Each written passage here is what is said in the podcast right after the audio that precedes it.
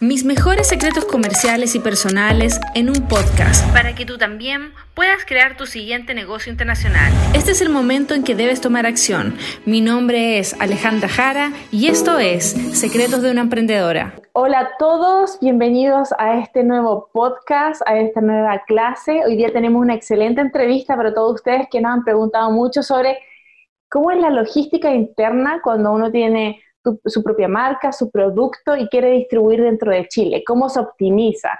Y no hay nada mejor que invitar hoy día a José Tomás Novoa, cofundo de Chipit, co-founder de Chipit, para que nos cuente todo sobre su vida, cómo, él llegó al emprendimiento, cómo crearon Chipit junto con su socio y todas las maravillosas estrategias que nos va a contar para optimizar este, todo este eh, como tras bambalinas que hay que hacer para optimizar precios, para tener mejor servicio y muchas otras cosas más que yo sé que José Tomás eh, nos va a explicar.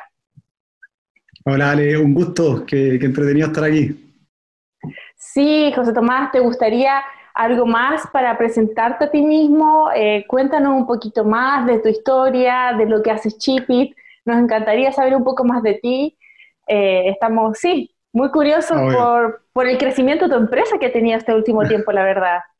Eh, muchas gracias, eh, ha estado intenso y desde que partimos, eh, ahí yo estudié ingeniería civil, eh, ahí como que aprendí, bueno, harta herramientas, después entré, hice mi práctica en CMPC y me quedé un año trabajando ahí, una empresa de 15.000 empleados donde era súper jerárquico todo, empresa grande, con mucho proceso entretenido.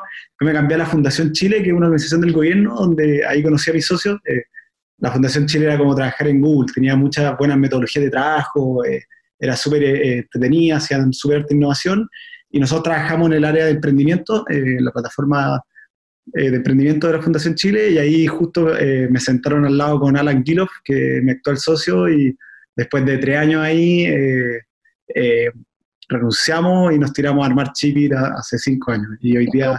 ¿Cómo, se les ocurrió Chipit? ¿Qué, ¿Qué oportunidad vieron? ¿Qué problema? ¿Qué falta Valencia? ¿Cómo, cómo fue? Eh, el, eh, a ver, el e-commerce ya mucho tiempo creciendo y cuando nosotros empezamos estaba en boga todo el mundo del e-commerce, pero no, nunca pensamos que, que, iba a llegar lo que hoy día. Eh.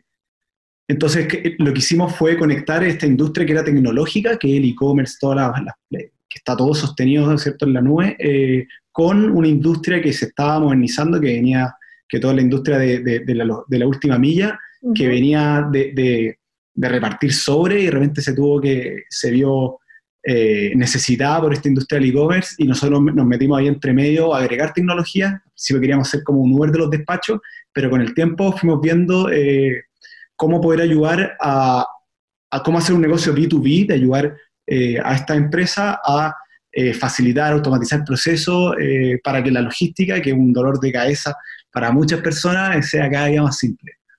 Claro que sí, claro que sí. ¿Y esa, eso cómo lo vieron esa oportunidad? Porque ¿cuántos años tiene Chipit?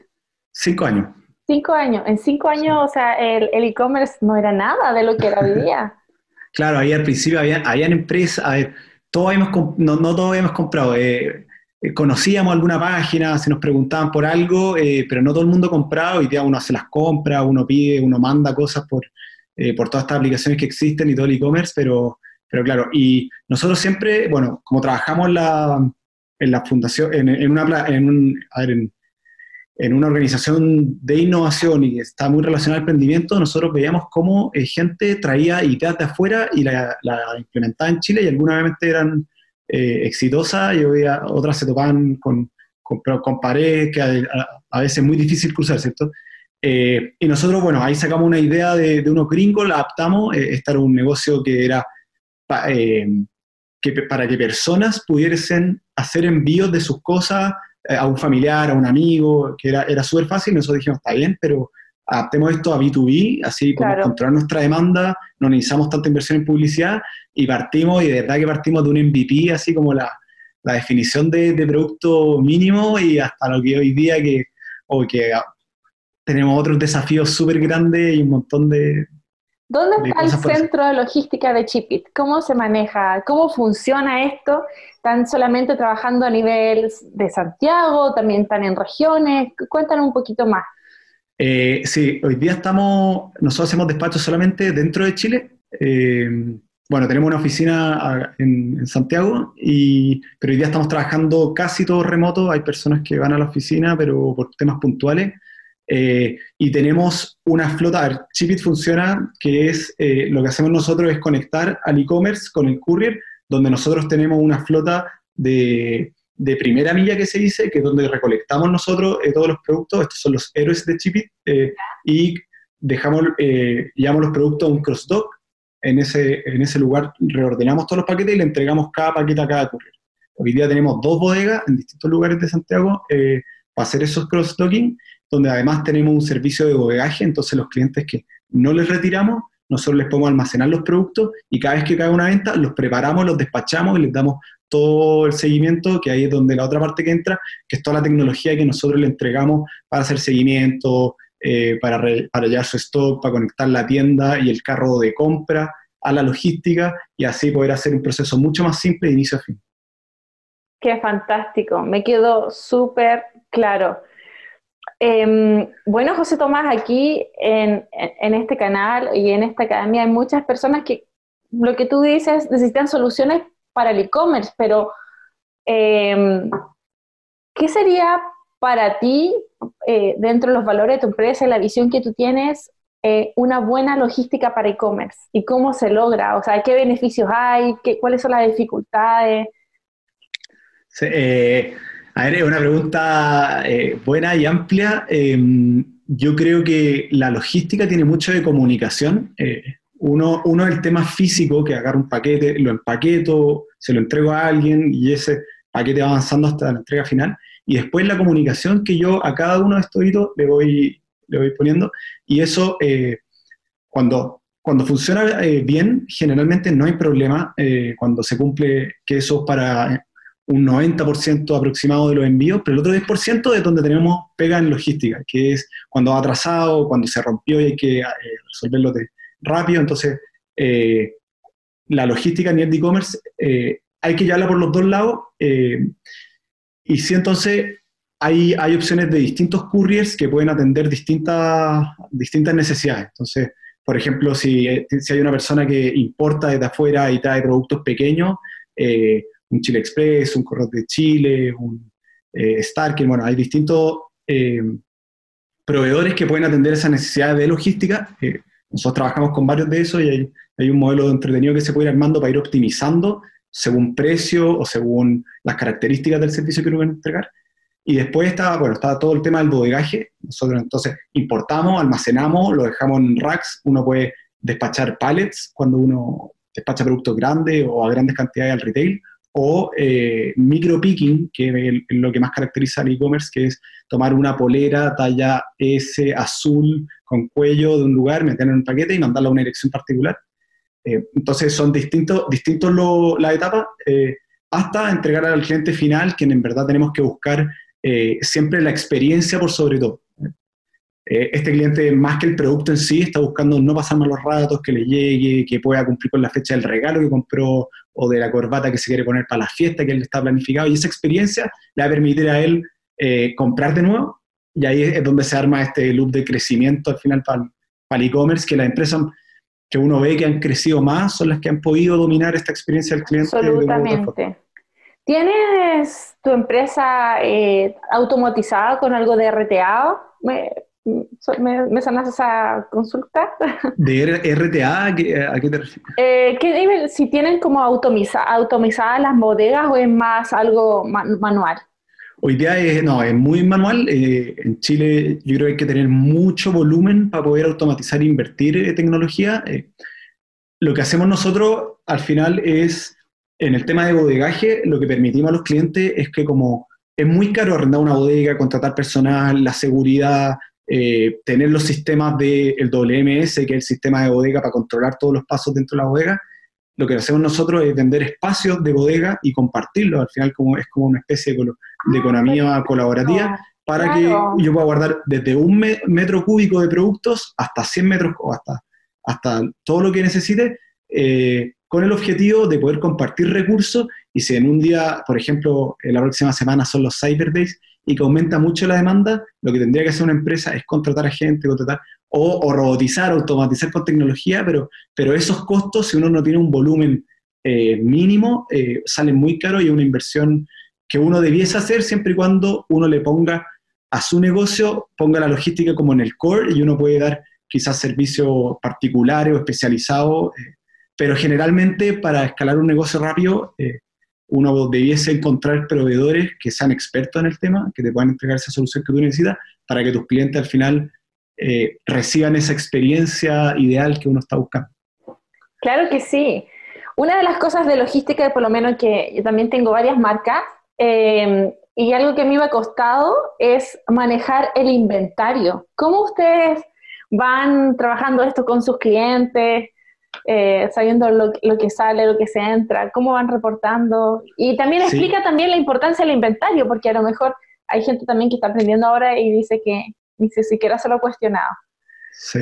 Hoy día nosotros tenemos, a ver, resolvemos parte de eso, eh, no, no es uno de, los, de, de, las virtudes que tiene Chip, porque eh, no lo hemos enfocado, nosotros ya estamos muy en el tema de la logística y con el coronavirus como que tuvimos que meterle más ahí porque con toda la explosión que hubo, eh, hay cañerías que hay que recubrir de, proceso eh, para poder aguantar mayor volumen, pero en temas de inventario eh, es súper importante tenerlo alineado, es parte de la experiencia, ¿cierto? Que decíamos.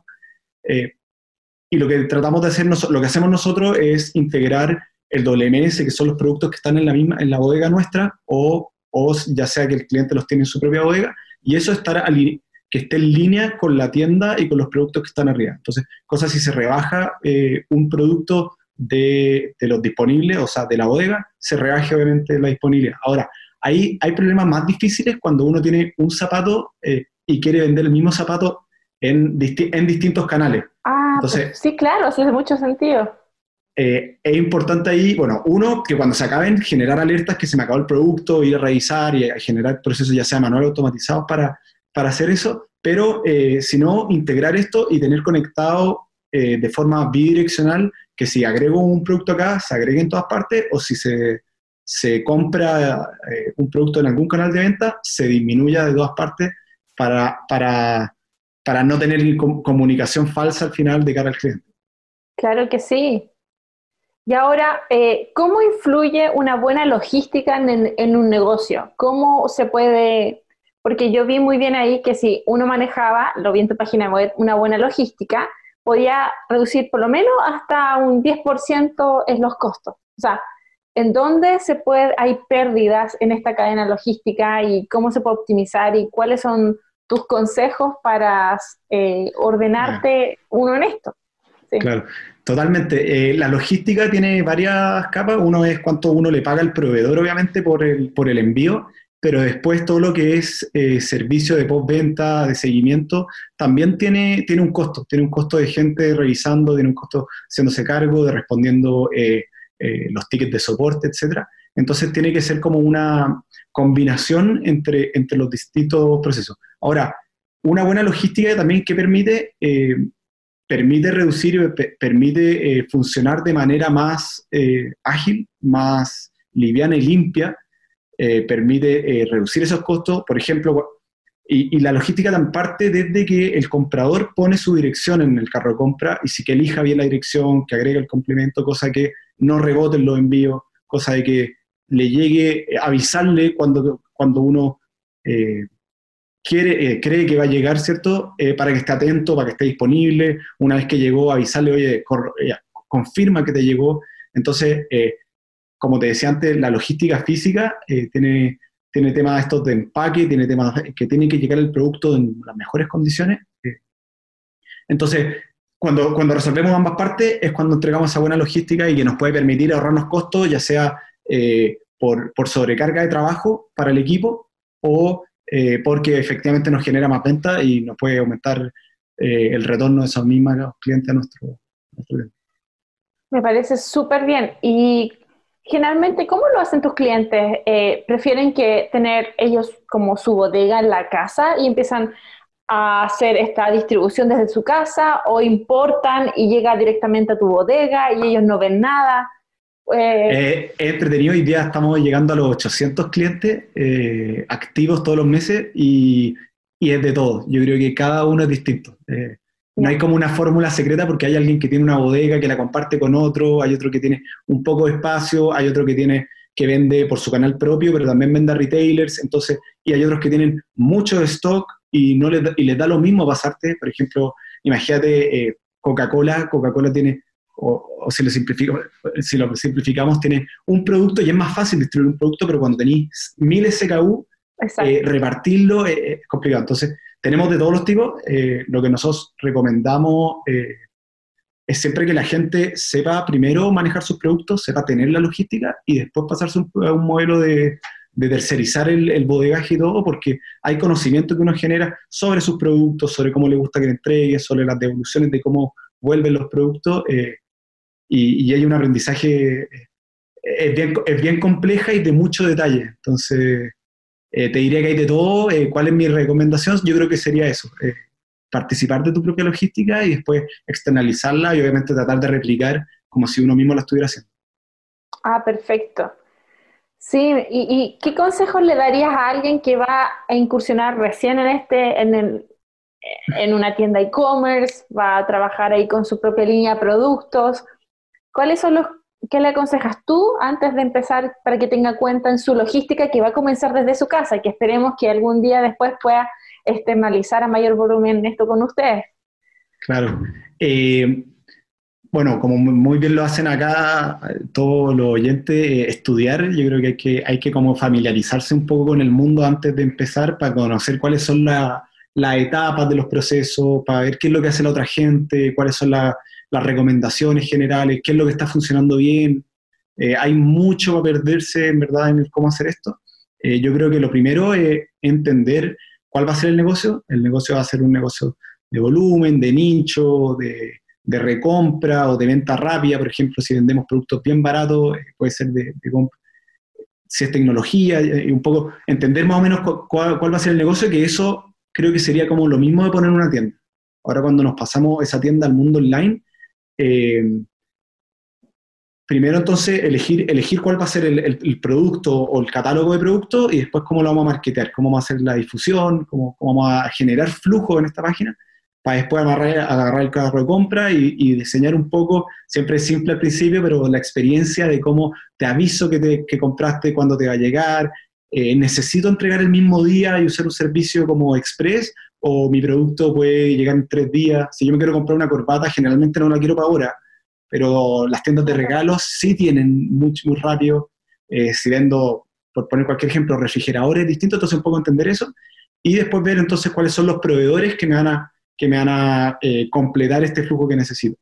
Y dentro de eso está dónde voy a bodegar. Por ejemplo, si yo partiera con un palet de cosas y me la traigo, me la importo desde afuera, lo guardaría en mi casa, lo trataría de armar yo, hasta después, con un poco más de volumen, eh, lo haría en otro lado, eh, cosa de ir también entendiendo cuáles son las etapas hasta que uno podría tener una tienda en Instagram o, y el otro extremo, un Amazon que trabaja en no sé cuántas miles de personas. Entonces, todas las etapas de entre medio hay que vivirlas y van a pasar. Entonces, eh, eso diría yo, hay muchos webinars, hay mucho, hay mucho material en Internet, eh, sobre todo si uno es específico y uno entiende lo que está construyendo, uno pone en Google, como todo lo hemos hecho, cómo armar una campaña de marketing, cómo eh, notificar, cuándo notificar a mi, a mi cliente de sus problemas, cómo generar la recompra, cómo mejorar la experiencia.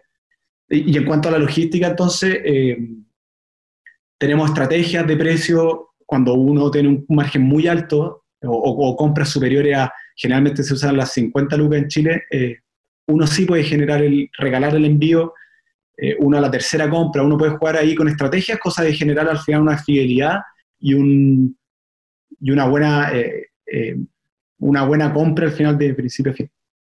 Claro que sí, claro que sí.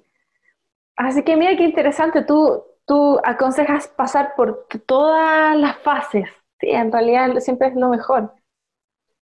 imagino, yo creo que el gallo de Amazon podría haber partido muy rápido, podría haber partido muy fuerte, pero e, era cada detalle de la página, cada detalle, hasta hoy día lo que es, que hoy día salen las noticias que las ventas eran una locura, una locura, porque cada detalle lo fue viendo y, la misma persona hoy día pasó por todo el proceso eh, con muchas capacidades, mucho estudio y obviamente mucho profesionalismo. Eh, no sé si todos quieren seguir ese camino, pero, pero claro, después hay otros caminos, otras empresas que se han enfocado en el servicio, me acuerdo, eh, acá hay empresas en Chile que promovían la logística inversa, tú compras uno y lo devolvís gratis, y todo eso son estrategias de, de logística y del producto, más, que el bien físico, eh, eh, es todo lo que yo quiero comprar ahí, cómo me avisan, cómo me siento cómodo, eh, cuando compro, que sería el símil a ir a una tienda y que te atiendan bien, y que te reciban, y que te entreguen la bolsita en la mano, adiós que te vaya bien, con una sonrisa, es un poco, pero, pero con tecnología al frente de un computador o de un celular.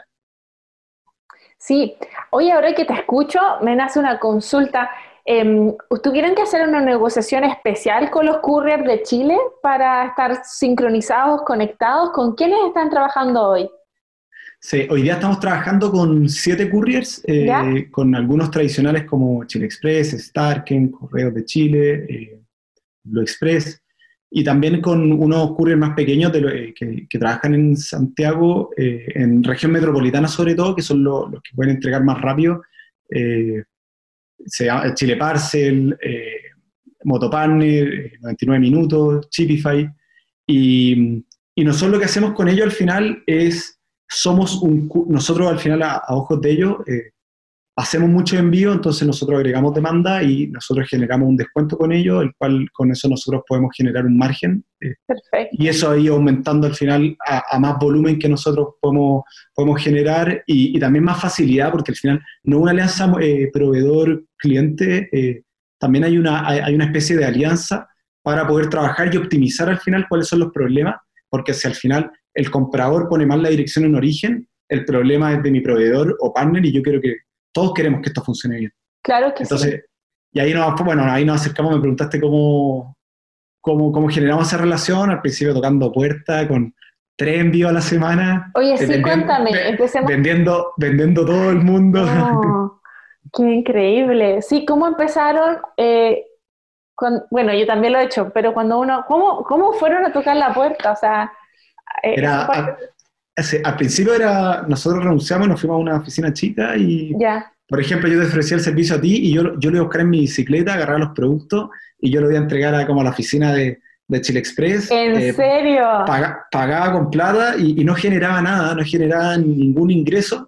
¿Tú y empezamos a ver, yo ya la íbamos corriendo, era como después de la pega y, y las sucursales cerraban cierta hora, entramos, compramos y seguramente nos salía más caro de lo que cobrábamos esos primeros 100 envíos era, era solamente prueba, prueba, era, veníamos de la universidad, veníamos de, de, la teoría, que era decir, prueba, equivócate, y, íbamos así hasta, hasta que fue tomando forma, las hay cosas que tomaron forma ahí que nunca más dejaron de ser así como son, y obviamente muchas cosas que fuimos cuestionando, pero mucha energía, eh, eh, sí, mucha energía sobre todo.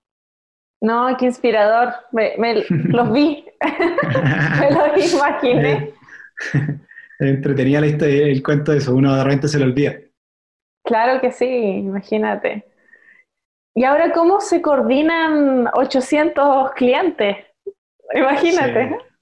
Con el tremendo equipo, eso también ha sido súper importante. Armar un equipo eh, desde la primera persona que, que entró a Chipit, eh, siempre tratamos de transmitir, de ser transparente, la comunicación interna, y ahí hay, hay, todo un mundo que, que, es como uno organiza al final a todos en base a un mismo norte, porque al final si uno no, uno no explica eh, cuál es el norte acá, por ejemplo, eh, siempre fue los más envíos posibles. Ahora con el tiempo uno va viendo, queréis pocos clientes con mucho envío, queréis muchos clientes con poco envío, y uno, uno va generando como eh, alineaciones entre el equipo, pero entonces ir construyendo áreas, ir separando todo lo que es eh, la tecnología, con la operación, que todo esto funcione, de cómo, y después cómo eso, vendérselo al cliente, cómo ofrecerlo y, dejar claro, porque al final, cuando alguien está empezando en el mundo e-commerce y no entiende, eh, no conoce mucho cómo funciona la logística, nosotros tenemos como que armarlo como un producto y que sea como comprable súper fácil, entendiendo las cosas más importantes y, y, eso ha sido un enorme desafío y nos queda mucho, mucho, mucho por, por armar, trabajar. Claro que sí. Eh, ¿Tienen algún eh, tamaño límite para esto de los envíos, para gestionar el envíos? ¿O puede ser cualquier cosa, cualquier tamaño? ¿Tienen alguna limitación? Sí, ahí, un poco más específico, pero nosotros separamos eh, el servicio en tres partes, o lo bodegamos y nosotros ahí casi no tenemos límite, o lo retira esta flota de héroes de Chipit que te contaba, que es hasta máximo retiramos un microondas, eh, ese sería como el límite porque son autos, son gente como eh, particular que trabaja eh, en el día en, algo y en las tardes trabaja para Chivit, se conecta a, nuestra aplicación y hace, hace los retiros alrededor de todo Santiago. Y, y, después tenemos un tercer servicio que es conectarte directamente al courier cuando ya hacen más de 150 envíos al mes. podemos coordinar que te, que te, retire directamente un Starken, por ejemplo, que Starken tiene un servicio para carga más de, mayor tamaño, de mayor peso, y, con eso nosotros igual le proveemos la tecnología, eh, todo, pero la operación la vamos diferenciando entre cada proveedor según la necesidad del cliente. Ya. ¿A, qué nivel em, tendría que llegar un emprendedor como para empezar a externalizar este servicio? Uh, yo creo que cuando uno entiende ya bien cómo fue su negocio y ya armó más o menos eh, el producto, el 80% del producto ya está funcionando, eh, del producto del servicio, uno yo creo que ahí está preparado para decir ya, esto es más o menos, después de esto es pura venta, yo voy a generar eh, marketing. Obviamente puedo ir afinando el catálogo y, y cosas así, pero cuando ya uno entiende como el segmento de mercado y uno puede empaquetar un poco más la, el negocio, yo creo que ahí uno está preparado para entregarlo porque generalmente cuando uno externaliza eh, es muy difícil después cambiar el acuerdo que uno tiene con el partner. Eh, imagínate las mismas importaciones que, que hacen ustedes, eh, traen siempre por avión, por avión, pero ¿qué pasa después si queréis traer más carga que no cae en un avión? Tenéis como que repensar y es súper importante como entender cuál va a ser la visión de largo plazo para poder externalizarlo y obviamente después medir y pagar una factura nomás y medir casi que los, los KPI de, de cumplimiento. Sí. Eh, bueno, nosotros en importaciones siempre trabajamos todo vía barco porque es lo mejor, eh, proyectarse tres meses, seis meses y estar trabajando eso. Pero ahí tocaste un tema eh, súper importante que yo sí trabajo mucho con KPI, pero dije de logística, ¿qué es eso? ¿De qué se habla? ¿Para qué sirve? ¿Cómo lo usan ustedes? Eso yo no lo había visto bueno, KPI en logística, eh, bueno, hay, hay, harto, hay hartos KPI, de repente demasiado, pero uno, obviamente, la cantidad de, envíos y sobre todo los envíos activos que tenemos en el minuto, cuánto, cuánto están andando, cuánto están en la calle y cuánto están en cada uno de los estados eh, correspondientes, eh, para saber cuáles requieren gestión. Como que la logística es, le paso envíos a un proveedor externo, ya sea cualquier courier o cualquier y tengo que ver cómo va avanzando eso y si se va atrasando y si tengo que ver los días de atraso. Tengo que ver entonces cuánto, cuántos envíos están activos, cuántos envíos están atrasados, cuántos envíos, eh, después más general, cuánto estoy entregando tiempo. Estoy entregando eh, mi 90%, mi 95% y cuántos días de holgura, perdón, cuántos días de atraso estoy generando. Entonces, por ejemplo, yo en mi tienda puedo poner despacho a dos días, entonces despacho dos días, despacho dos días, y yo de repente veo este indicador y tengo un día de atraso. Ya, eh, perdón, perdón, perdón. Y el courier, me, el courier me promete dos días, estoy bien. Pero cuando hay eh, sobre demanda y yo tengo en mi indicador de los días de atraso, tengo un día, entonces yo debiese agrandar a tres días eh, esa promesa, cosa que a la mayoría lo va a cumplir en dos días, pero va a haber gente que, que, que reciba... Absolutamente es mejor decir un poquito más y llegar antes que no cumplir. Eso influye demasiado en las ventas. Pero la gente, como es toda distinta, hoy día hay gente que nos alega porque le entregamos antes de lo que dice, entonces, claro, es un malabarismo, es, es, Pero, por ejemplo, eh, la mayoría de los couriers hoy día genera un estado que se llama en reparto, que es cuando ese mismo día ya lo salió a repartir, porque generalmente se atrasan porque o, hay atrasos por sobredemanda y que no alcanzan a repartir todo ya por algún motivo, pero uno puede ir afinando al final esa fecha de entrega y esa inteligencia sobre eh, la comunicación y el seguimiento del envío eh, al final con más input, con más inteligencia, con más estadísticas atrás, y eso es todo un mundo que es todo el tema de la data, que, que en, este, en esta industria eh, es fundamental. Está creciendo harto, sí. Sí, sobre todo en tu industria.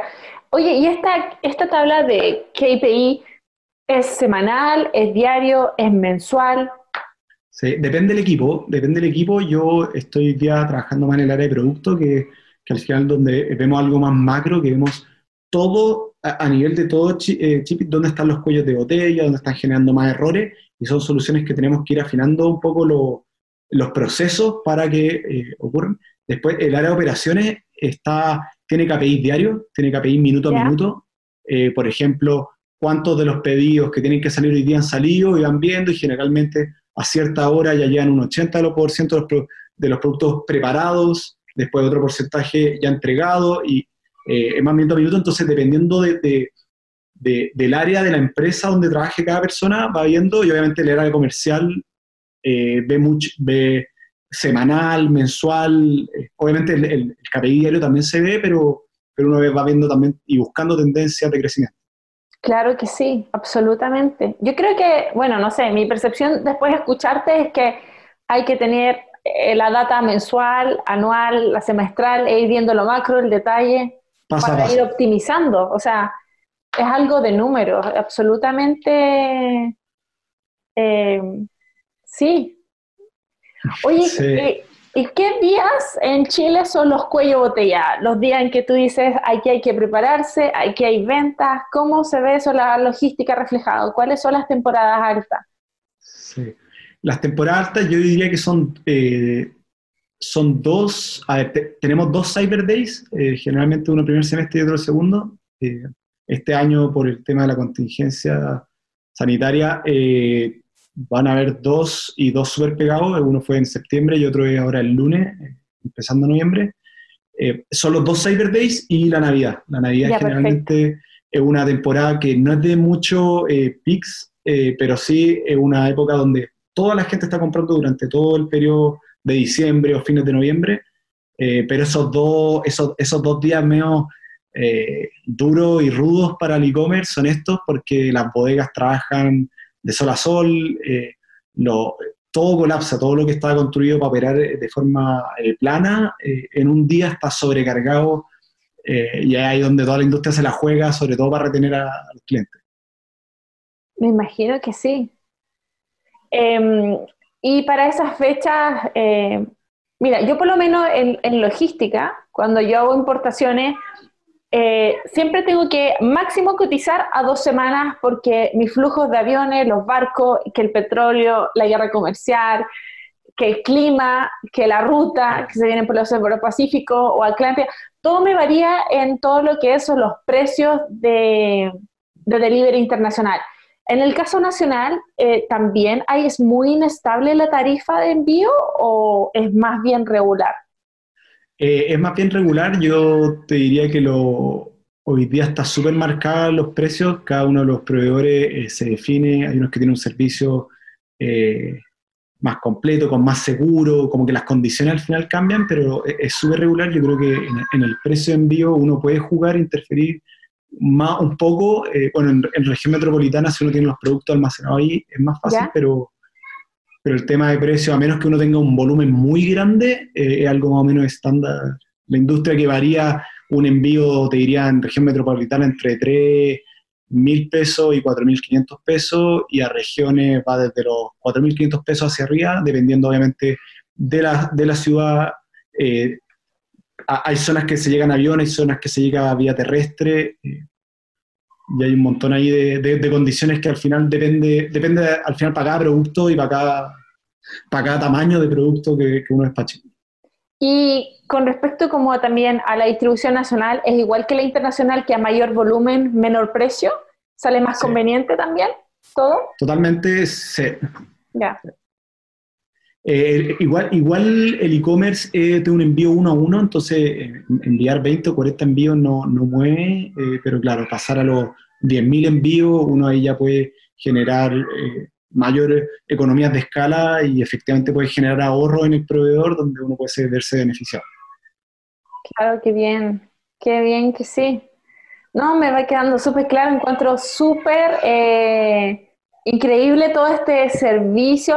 Ahora cuéntanos un poco más, también me quedé pensando de cómo ustedes partieron. ¿En qué momento Chipis tomó cuerpo y es a lo que es hoy? Porque me quedé la parte que salían con, en bicicleta ustedes a repartir, pero ¿qué pasó entre medio? ¿Cómo se fue dando este, este negocio de tanto valor?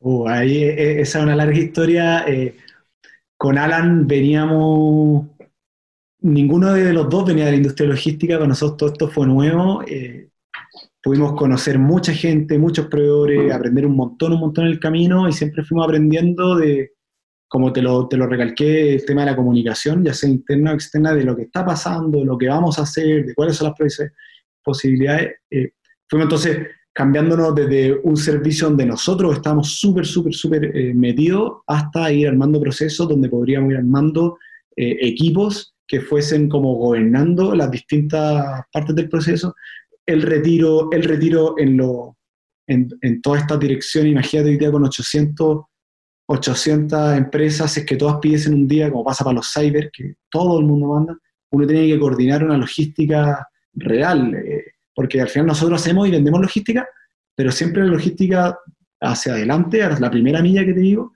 fue, fue pequeña, porque teníamos un par de personas que iban recolectando y hoy día eh, recorremos todo Santiago en un tiempo acotado tiempo, tenemos que revisar todos los productos que estamos retirando y ahí todo eso es generar procesos, generar equipo, eh, disciplina, buenas prácticas, eh, visibilidad de lo que está pasando para también saber dónde tengo que mejorar. Porque uno suena fácil ir construyéndolo, pero generalmente estas cosas no van funcionando. Entonces, claro, tengo todos los semáforos en rojo, todo, todo mi indicador en rojo, ya por cuál parto, y el más rojo. Y voy a ir para allá. ¿Cómo lo hacen? ¿Se despiertan muy temprano o van ahí a la jungla con todo el tráfico de por medio? Eh, yo creo que ha sido un equilibrio, un balance entre ser ordenado y, ir con todo, y despertarse con las zapatillas para correr y con todo, con todo. Eh, yo creo que al principio es muy difícil planificar el largo plazo porque uno está apagando incendios todo el día, pero de vez en cuando hay que hacer unas pausas, hay que separar también los equipos y saber cuál es el equipo que tiene que estar todo el día escuchando si suena el teléfono o no, eh, cuál es el equipo que está más relacionado al cliente y cuál es el equipo de atrás que está haciendo que en el largo plazo resolvamos los problemas de raíz, eh, entendamos a los, eh, lo que se necesita en el mercado, lo que necesitan los clientes, para ver cómo vamos ayudando cada vez de una manera más mayor al cliente. Me parece súper bien. y ahora, sí, y ahora otro punto ya yendo un poquito más al detalle, ¿Cómo tiene que venir un producto empacado? ¿Qué es un buen empaque? ¿cómo, em, aquí, hay, algo que hay que llegar para eh, que esto optimice todo este servicio logística, la distribución. Te, pregunto de vuelta, ¿cómo es cuando llega una importación bien, importa, bien y cuando una mal? Eh, Cuéntame, cuéntame un poco tú, porque no conozco tanto como tú ese, ese mundo y creo que comparten mucha, Absolutamente. Eh, sí. básicamente eh, los productos se van midiendo con respecto a la sensibilidad, es decir, puede llegar entero, recibir golpe o a lo mejor es un florero y si no tenemos, eh, como se dice, el cuidado, eh, se va a llegar como merma. Entonces, vamos, eh, yo soy súper precavida con todo el empaque. Eh, así que viene primero lo que es eh, un plástico, el de burbuja, se podría decir, si un florero. luego esto va a ir entre todo lo que es la carcasa de plumavit. Luego viene el empaque personal. Luego nos fijamos de que por lo menos en una caja vengan a lo mejor 12 unidades y que tengan esta caja las envuelva con el cartón eh, y que no haya, ni, la magia está en que no haya ni aire ni espacio adentro. O sea, nada que se puede golpear y eso va forrado con un, un montón de adhesivos que dicen súper frágil. Y luego lo colocamos en una caja de madera, que son como unas rejillas, eh, y con eso va, eh, va, eso es con un producto de alto cuidado. Eh, así que sí, se, necesitamos eh, eh, mucha protección a nivel internacional porque, como te digo, hay lluvia, hay marea alta, hay sal, hay humedad, hay a veces también contenedores que yo los traigo con, que son refrigeradores, antihumedad, o sea, es toda algo muy específico para que el producto llegue perfecto a Chile con todas sus condiciones. Y, aún así, hay veces que llega, claro, que llegan algunos quebrados, llegan... En el e-commerce es un poco similar, eh, es lo mismo que estás diciendo tú, pero al, traer una cantidad grande de productos, uno puede protegerlo, uno puede fabricarlos de manera que, no reboten tanto, poner varios juntos, pero al, despachar uno a uno, uno debiese eh, mandar a hacer cajas específicas. Eh, la caja de zapatos hoy día se usa en toda la industria igual porque es la oficial caja zapatos, pero la caja para eh, para unos audífonos, para una, si yo te compro tres vasos y no seis, eh, ¿cómo mando tres vasos? No, entonces ahí es donde uno empieza a usar materiales. Eh, porque, y, la otra dificultad que tenemos en, eh, en la última milla es que los productos pasan por las manos de gente, ya no se mueven como con tanta máquina, sino que es una caja que yo paso más o menos en promedio entre seis personas, entre desde la tienda hasta el destinatario final. El que lo sube el camión, el que lo guarda en el camión, el que llega a otro lado, lo baja, lo sube. y eso y, generalmente eh, es rápido, tiene que ser rápido porque son muchos productos y dependiendo de donde te toque, dependiendo el estado de ánimo de, de cualquiera de esas personas, eh, puede influir y ahí, claro, que no rebote. Y tenemos otra dificultad también es que el empaque por fuera que no se vea el producto que es, eh, que esté como tapado, cubierto, Para, que, para que no se preste para ningún tipo de... Y, tampoco que esté abierto, ¿cierto? al final que, que, sea una caja, una caja lo más... a ver, lo más eh, irreconocible posible, ¿cierto? Eh, y eso, eso creo que sí. Sí, absolutamente. Y, obviamente eh, hay, un tema de costo que uno pudiese agregarle porque al final hay gente que despacha botellas y podría meterlo en cajas de madera, pero tiene un costo que uno si es que es capaz de cobrarlo al cliente, el cliente es capaz de valorar esa seguridad de la experiencia. Yo creo que todo va hacia allá, pero, pero, pero resulta caro empaquetar cada producto como debiese ser así oficialmente para que todo el 100% llegue a destino. Sí, absolutamente. Yo, no, o sea, no, no, no es por tomar más mérito, pero yo encuentro que eso debe venir desde fábrica, sí. Totalmente. Sí, eso tiene, la solución es sacarlo así desde la fábrica, con todos los niveles de empaquetado, eh, y nunca, yo siempre con el empaque, nunca uno, uno se, nunca hay que subestimar, siempre hay que sobreestimar y ser súper precavido es fundamental. Sí. Qué buena, es, eh, sería interesante, yo no conozco, sé que está ese servicio como de, de, importar todo cada uno de los productos en su caja, que esté listo para poder despacharlo por e-commerce vía Absolutamente existe y es solamente que uno se lo vaya solicitando al proveedor y hay varias opciones. Eh, lo que pasa que como tú sabes, como uno va manejando volumen y está comprando, eh, algunos emprendedores lo único que dicen, dame barato, dame barato. Y si eso significa que te lo manden a granel, algunos dicen que sí, pero al final sale más caro. Claro, qué buena, qué buen dato. Sí, absolutamente. Así que no, he aprendido muchísimo hoy día contigo con logística, así que eh, desde ya agradecerte y aquí en, esta, en este podcast tenemos un, juego que es la última pregunta, la haces tú y la respondo yo. Lo que tú quieras. Ya, eh, me imagino que tú con todas tus importaciones tenías algún interés por armar eh, un e-commerce algún día, o no sé si lo has hecho, o lo, cómo es tu relación con el e-commerce y, cómo querés meterte a esa industria. Eh, me interesaría mucho saber para ver cómo del otro lado nos cruzamos. Sí, absolutamente.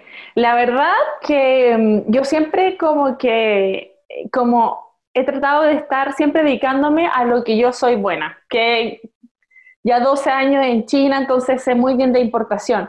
Y todo lo que es e-commerce para mí, eh, Digamos que es que lo que pasa es que es muy distinto. Yo todavía siento que a Chile le falta mucho en e-commerce porque en China todo es digitalizado.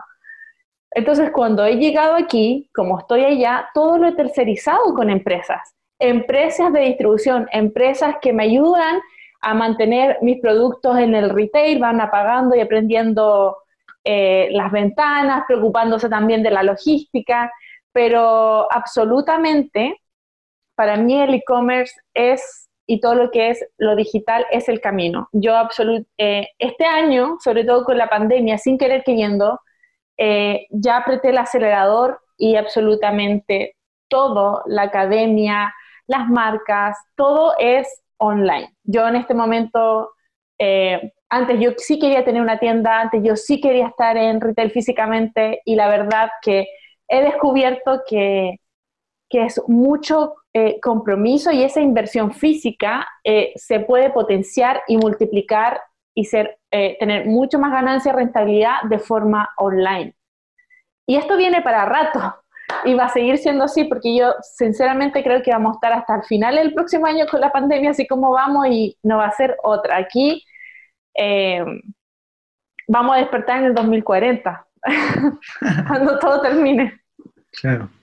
Qué buena, sí que sí, ah, yo creo que hay que subirse al carro de, esto que está creciendo eh, como usuario o como, o como emprendedor, interesante, así que eso, eh, los dejo invitados a que se, que se eh, conecten a chivit.cl, eh, puedan navegar, puedan entender si alguien necesita hacer envío o que me contacten. Mi correo jt.chivit.cl y pregúntenme lo que quieran, un gusto. Sí, lo vamos a hacer absolutamente, José Tomás, y aparte el website de Chipit es muy amigable y hay mucha información de valor, videos, PDF, ebook que pueden ver para saber más del tema antes que, mm, antes que quieran lanzarse en este mundo y empiecen ya a escalar sus negocios, que estoy seguro que le van a ir a todos muy bien. Así que José Tomás, desde ya muchas gracias por tu tiempo, pasó volando, no me di ni cuenta, hablamos ya como 45 minutos, fue así, lo pasé muy bien. Gracias por, por contarnos toda tu experiencia y también sobre Chipit. Gracias a ti por la invitación, estuvo muy entretenido. Esto fue Secretos de una Emprendedora. Gracias por escucharme. Comparte este podcast si te gustó y recuerda seguir a Alejandra Jara en tus medios sociales. Nos escuchamos la próxima vez.